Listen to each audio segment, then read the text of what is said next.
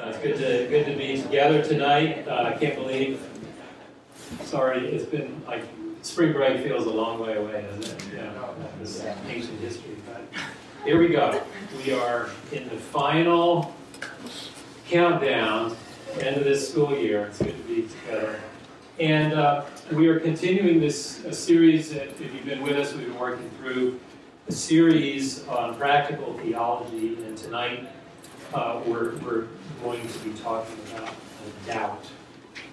And um, I, I, think, David, if, I understood you right, you wanted me to, to, really encourage the group that, I mean, there's a basketball game tonight. And Yes. Um, and you know, if, if we all just really believe, you know, if we just believe, then Princeton will win. The Tigers. We just have enough faith.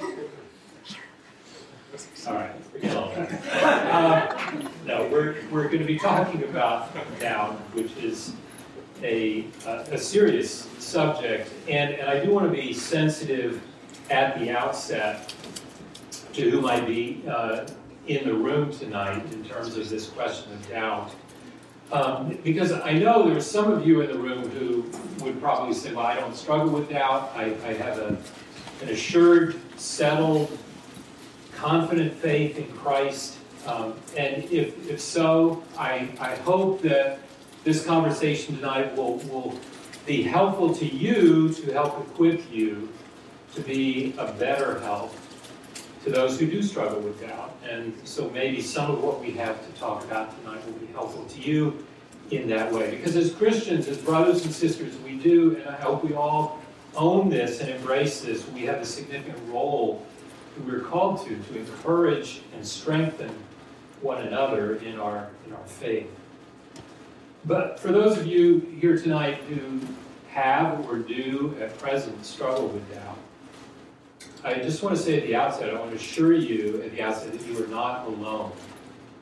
Um, there, there are, I, I, mean, I know there there are a number of people in this room tonight who struggle with doubt. I myself am not a stranger to doubt, and uh, have uh, experienced that at various points in varying degrees of intensity in my own Christian uh, walk and journey with Christ.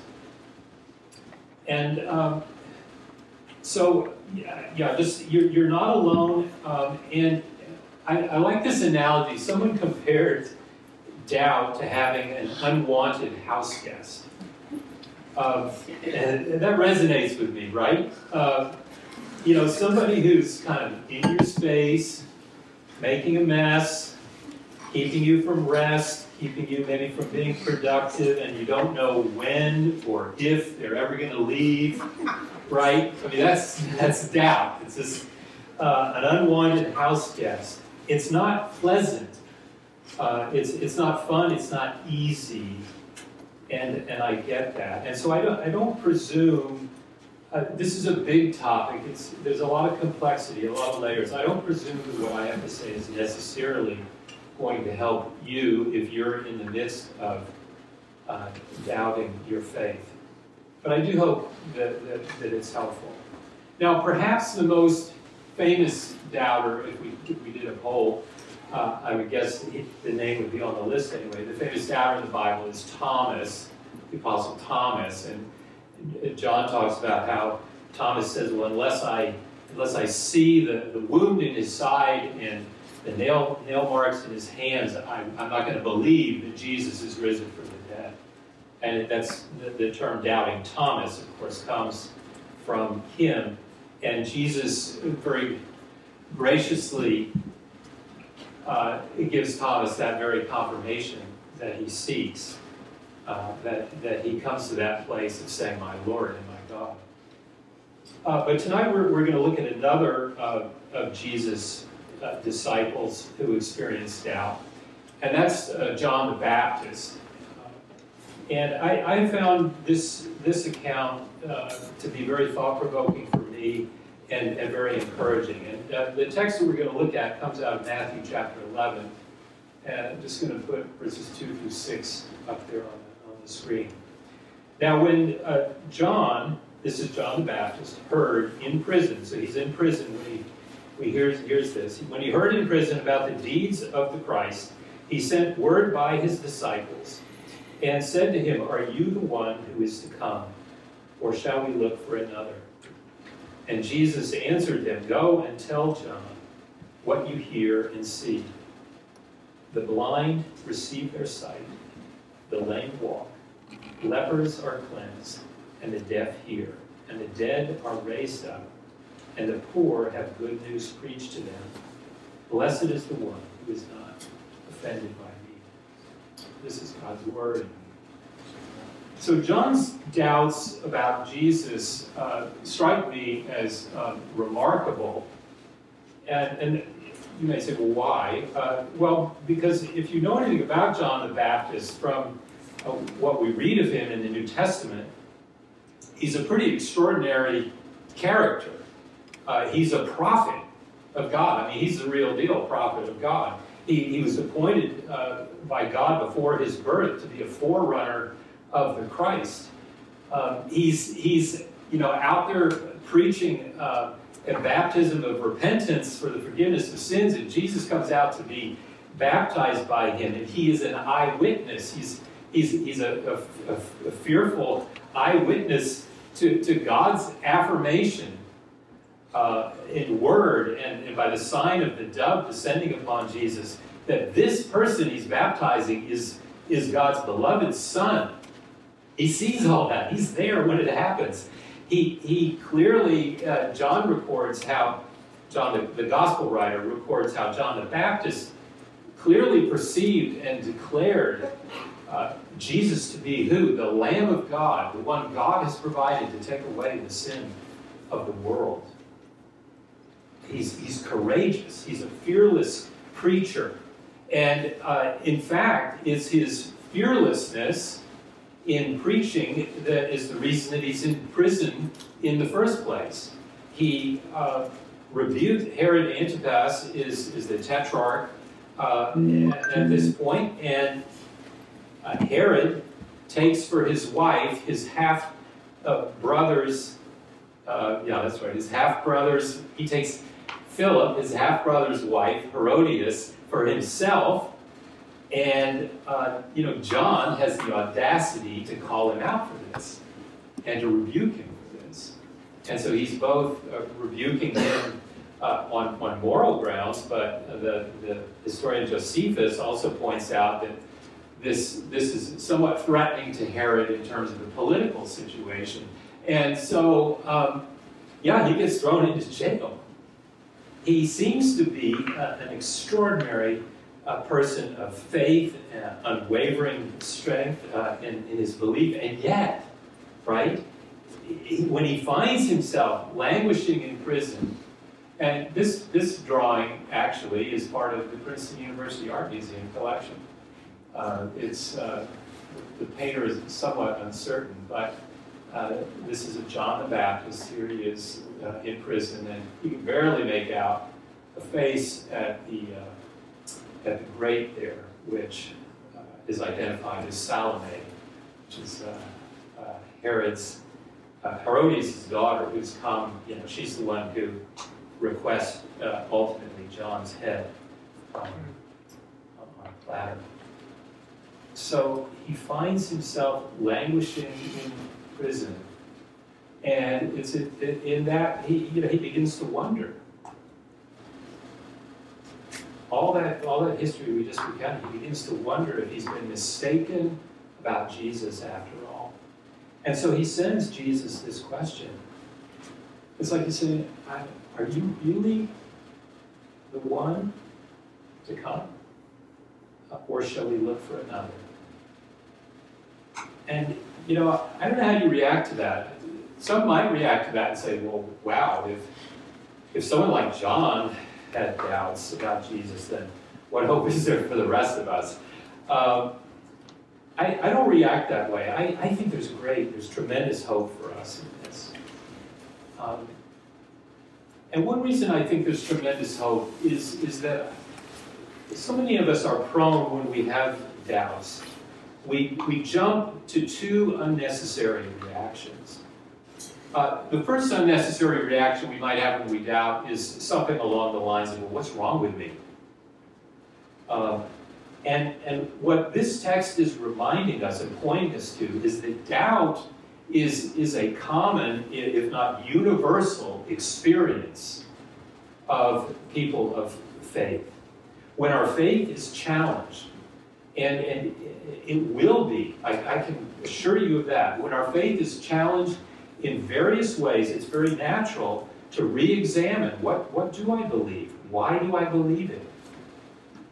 And that process of examination and, and responding to challenge uh, can, can sometimes tip us into, into doubts about our faith.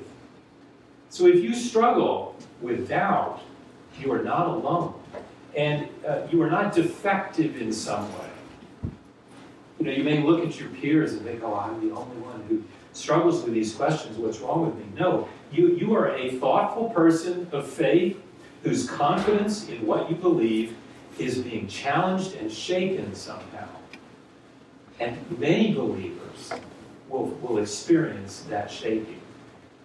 And, you know, in John's case, his confidence in Jesus, I, I think we can discern at least two ways that, that his confidence is being challenged. And we'll, we'll talk some more about this in a few minutes. But one, obviously, his circumstances have taken a really negative turn. He's, he's been arrested and thrown in, into prison, so this is not exactly a triumphant uh, moment for him. But secondly, and even more deeply, Jesus is not fulfilling John's expectations. He's not, he's not sort of doing what John uh, expects him to do. And, and so, you know, he's, he's, he's being challenged in his faith. And, and this just leads me to say that even if a great exemplar of faith, like John the Baptist, sometimes wavered, well, that helps me, that, I'm sometimes plagued with doubts, right? And I hope that that helps you because sometimes when, if, if you experience, if doubts sort of, you know, come into your, your head and your heart like this sort of roiling black cloud, you, you might be tempted to sort of panic. But this story is just profoundly encouraging to me in that regard. Because John had, had doubts. And then a second unnecessary reaction is, well, why can't I or why don't I just believe? And, and part of the problem here is that I think it's very easy and common that we confuse doubt with unbelief. Doubt is not unbelief. Uh, unbelief we could define as a determined rejection, a determined refusal to believe. And so uh, a term like hardening of a heart would, would be apt here. Doubt, on the other hand, is a kind of internal discord. Uh, and, and when James uses the, the, word doubt in, in, James chapter 1, we won't turn there. That's, that's the sense of the word he, uh, uh, when, when he talks about doubt, he likens the one who doubts, he says, to someone who's double minded uh, or someone who's tossed back and forth by, by waves. So doubt is, is a wavering. Uh, it's uh, possibly you could view it as a being pulled between an assured, convinced, settled faith on the one side and on the other side uh, toward an unbelief. So in that sense, I, I, I think this expression is helpful. Doubt Doubt is, is what we might call contested ground. It's a contested ground between faith and unbelief. So it's not welcome. It's not uh, desirable. It's not something that I, I look forward to, but it is not the same as unbelief. And it's important, I, I, I think, and helpful to distinguish those. John's story is also very helpful to me when we think about what he does with his doubts. The first thing I want to, to, highlight here is what does John do with his doubts? Well, first thing we might say is he brings his doubts to Jesus. He's isolated, he's, he's uh, alone, he's suffering in prison, he's not able to engage in, in the work that uh, he's felt that God called him to. He's plagued with these sort of nagging questions about Jesus. And, and he doesn't just wallow in sort of unproductive mental anguish. Uh, he takes active steps to address his questions. He goes to the source in this case and asks Jesus directly. And sometimes I think when we struggle with doubt, uh, we may spend more time listening to unbelievers and critics and detractors and skeptics uh, than we do bringing our doubts to God and bringing them to His people and to His Word. So I think that's very important for us to see. He brings his doubts to Jesus.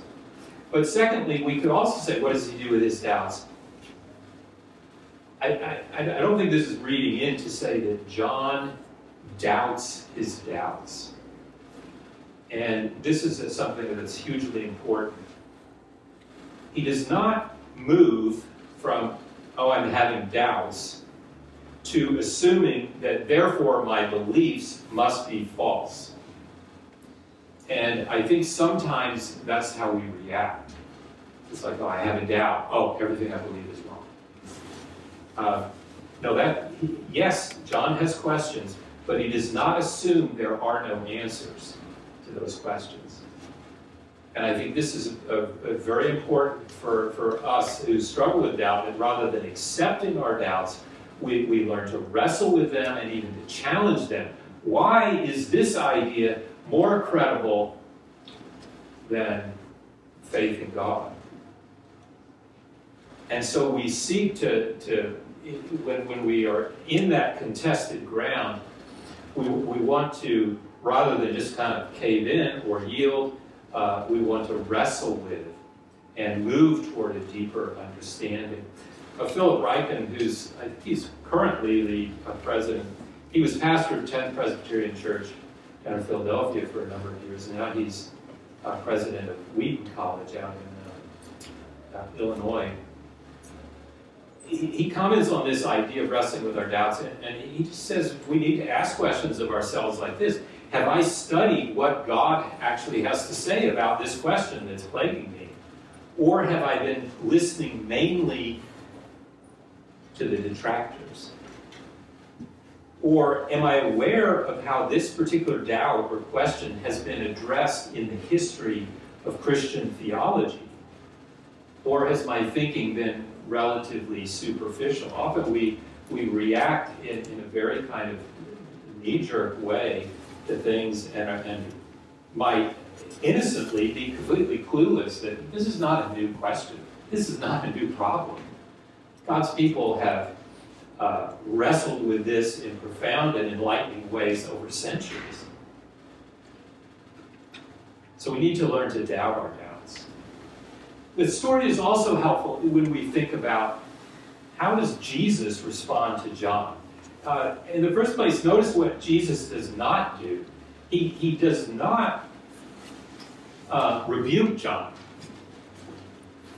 And, and I think Jesus does sometimes rebuke unbelief, but he knows that John is not asking this in a spirit of rejection, but of honest questioning.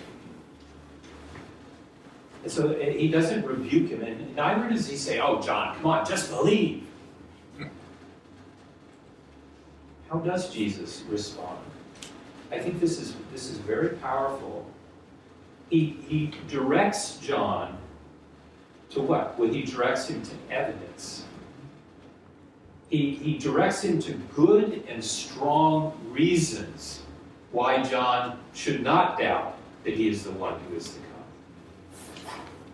and, and, and Jesus sends people to him. And what does Jesus say? He says, Go and tell him what you see and hear.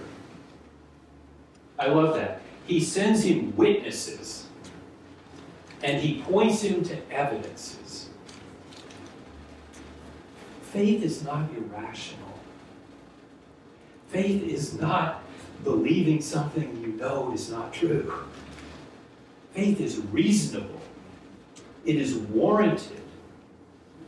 And, that, and that's not to say that faith means or equals absolute certainty. We, we need to, to recognize and grapple with the fact that it's not really possible in any realm to have absolute certainty. And, and sometimes I think people, people get hung up thinking that, that maybe, well, the only things that are really certain are things that can be proven scientifically. That's wacky. But, but, but I, would, I would also say that well, I don't think science is the enemy of faith, but, but I would say that, that our faith is based uh, more on the kinds of proof, you want to use that word, that we would associate with the courtroom than with the laboratory. Right? Our faith is based on witness, on testimony, on evidence. And I, I believe with all my heart that the, the, the witnesses that God has left us with are reliable and that the evidences that God has left us are sufficient, sufficiently clear and, and sufficient that we can believe with, with confidence that these things are true. Jesus points John to good, strong reasons to believe. He does not call him to blind faith. And, you know, one aspect of this is that Jesus points John to, to promises in his word to strengthen him in his faith. One of the reasons that, that John is uncertain about Jesus seems to have been that Jesus was not fulfilling his expectations. And, and uh, I think there's, a, there's an existential aspect of that. He's, I'm in prison. I've been serving you, Jesus. I've been uh, doing uh, this for you, and now I'm in jail. I, this isn't going well. Are you really worthy of my trust? But there's also the conceptual level in that John expected the Messiah, and if Jesus is the Messiah, he expected him to inaugurate this renewal of God's kingdom. And uh, he wasn't sure that Jesus was behaving the way the Messiah was supposed to behave and doing what the Messiah was supposed to do. And so he's beginning wonder. And to that, Jesus responds to John by pointing him to the Word of God and, and to how both his preaching and his miracles, in those things, he was in fact, yes, John, go back to Isaiah. You know the text, go back and look at it. I am fulfilling the, the very things that the Old Testament foretold that the Messiah would do. Go to the text.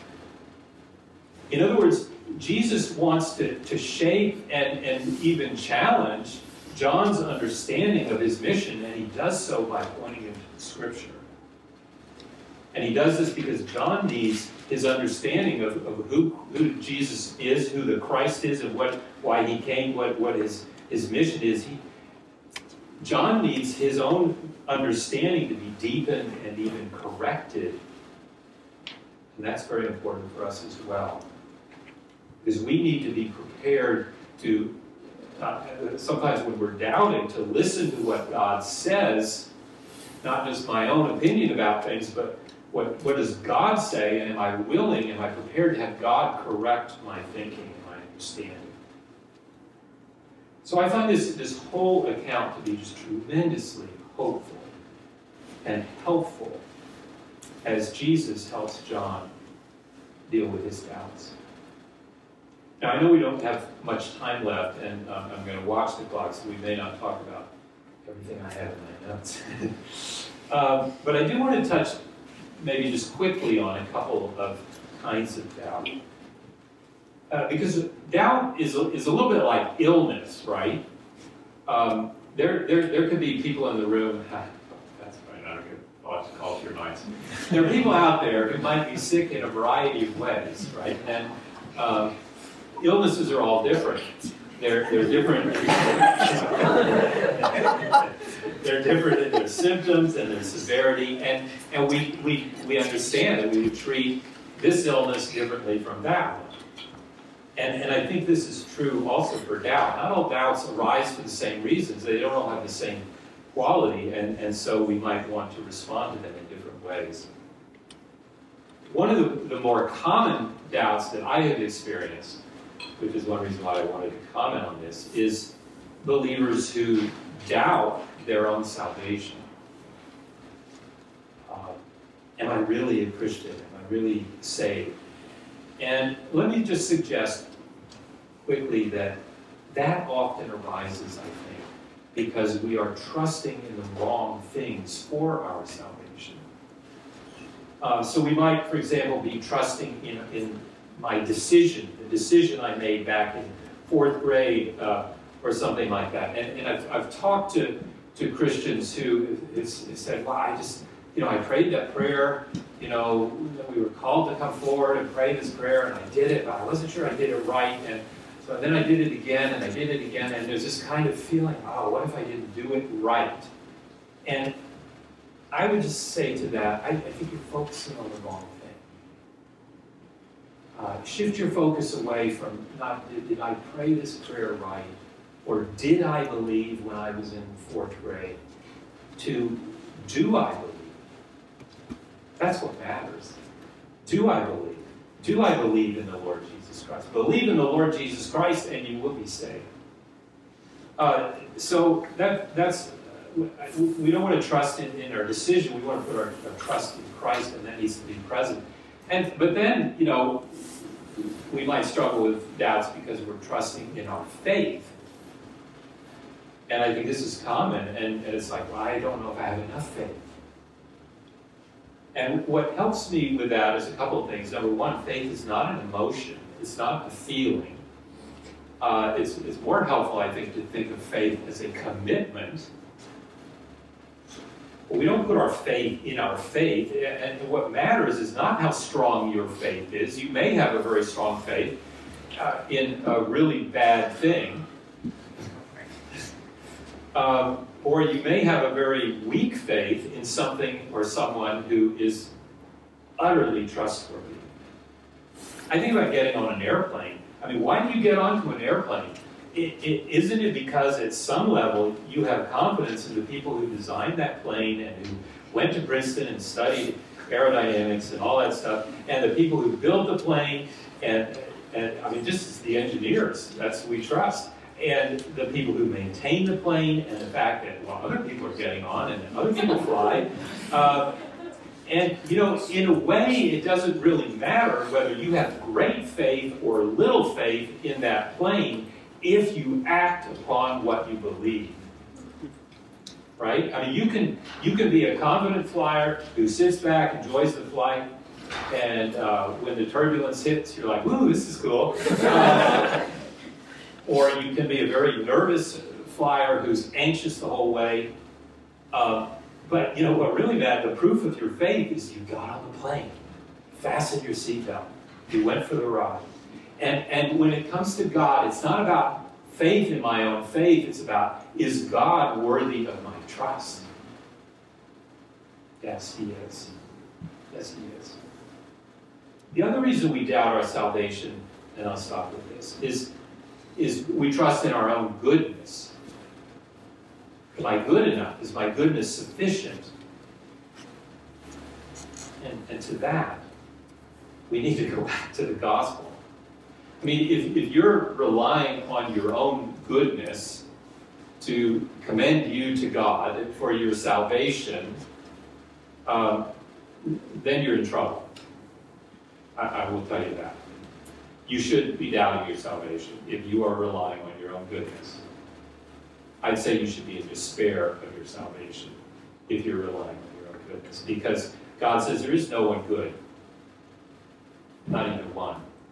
Um, we, we, we need to learn the gospel. The gospel is not about me being good enough to, to, to earn a, a, you know, a place in, in heaven and we need to remind ourselves because I think many of us as Christians who do understand the gospel, we revert to a way of thinking that it's just about me being good enough. And we need to be reminded no, you are saved by grace, by God's unmerited favor, by His sheer mercy. It is not your own work, it is the act of God. We need to preach that to ourselves every day. But then some of you might be doubting your salvation as well, because you know right now that you do know the gospel, you do know what God has called you to as a believer, and you also know that you're not obeying God.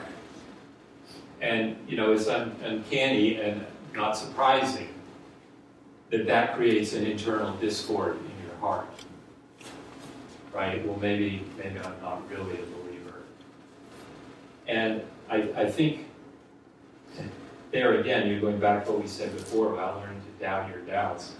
If, if you're doubting your salvation because you know you're not obeying God, you're, you're not living faithfully for Him, well, let that doubt be God's goad in your soul to lead you to a change of heart, to repentance, to an acknowledgement of your sin, and a turning again to humble faith in Christ and trust in His mercy and desire to live for Him. So I, those are just a, that just with regard to doubting our salvation. There, there are other ways I know that we doubt. We doubt God's character. We question His love. We question His, his trustworthiness, His justice.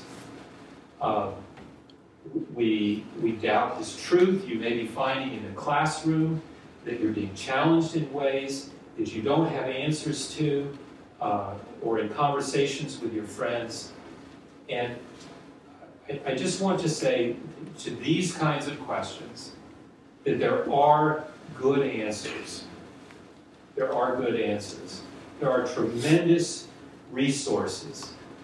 Uh, people of faith and of a good uh, biblical knowledge and of good, good sense have wrestled with these. So I urge you, if you're here tonight and you're struggling with doubt because of intellectual or philosophical questions, if, you, if you're wondering tonight about the goodness of God um, or the, the, justice of God, bring those questions to, to people who can direct you to, to avenues of answer and, and support and help.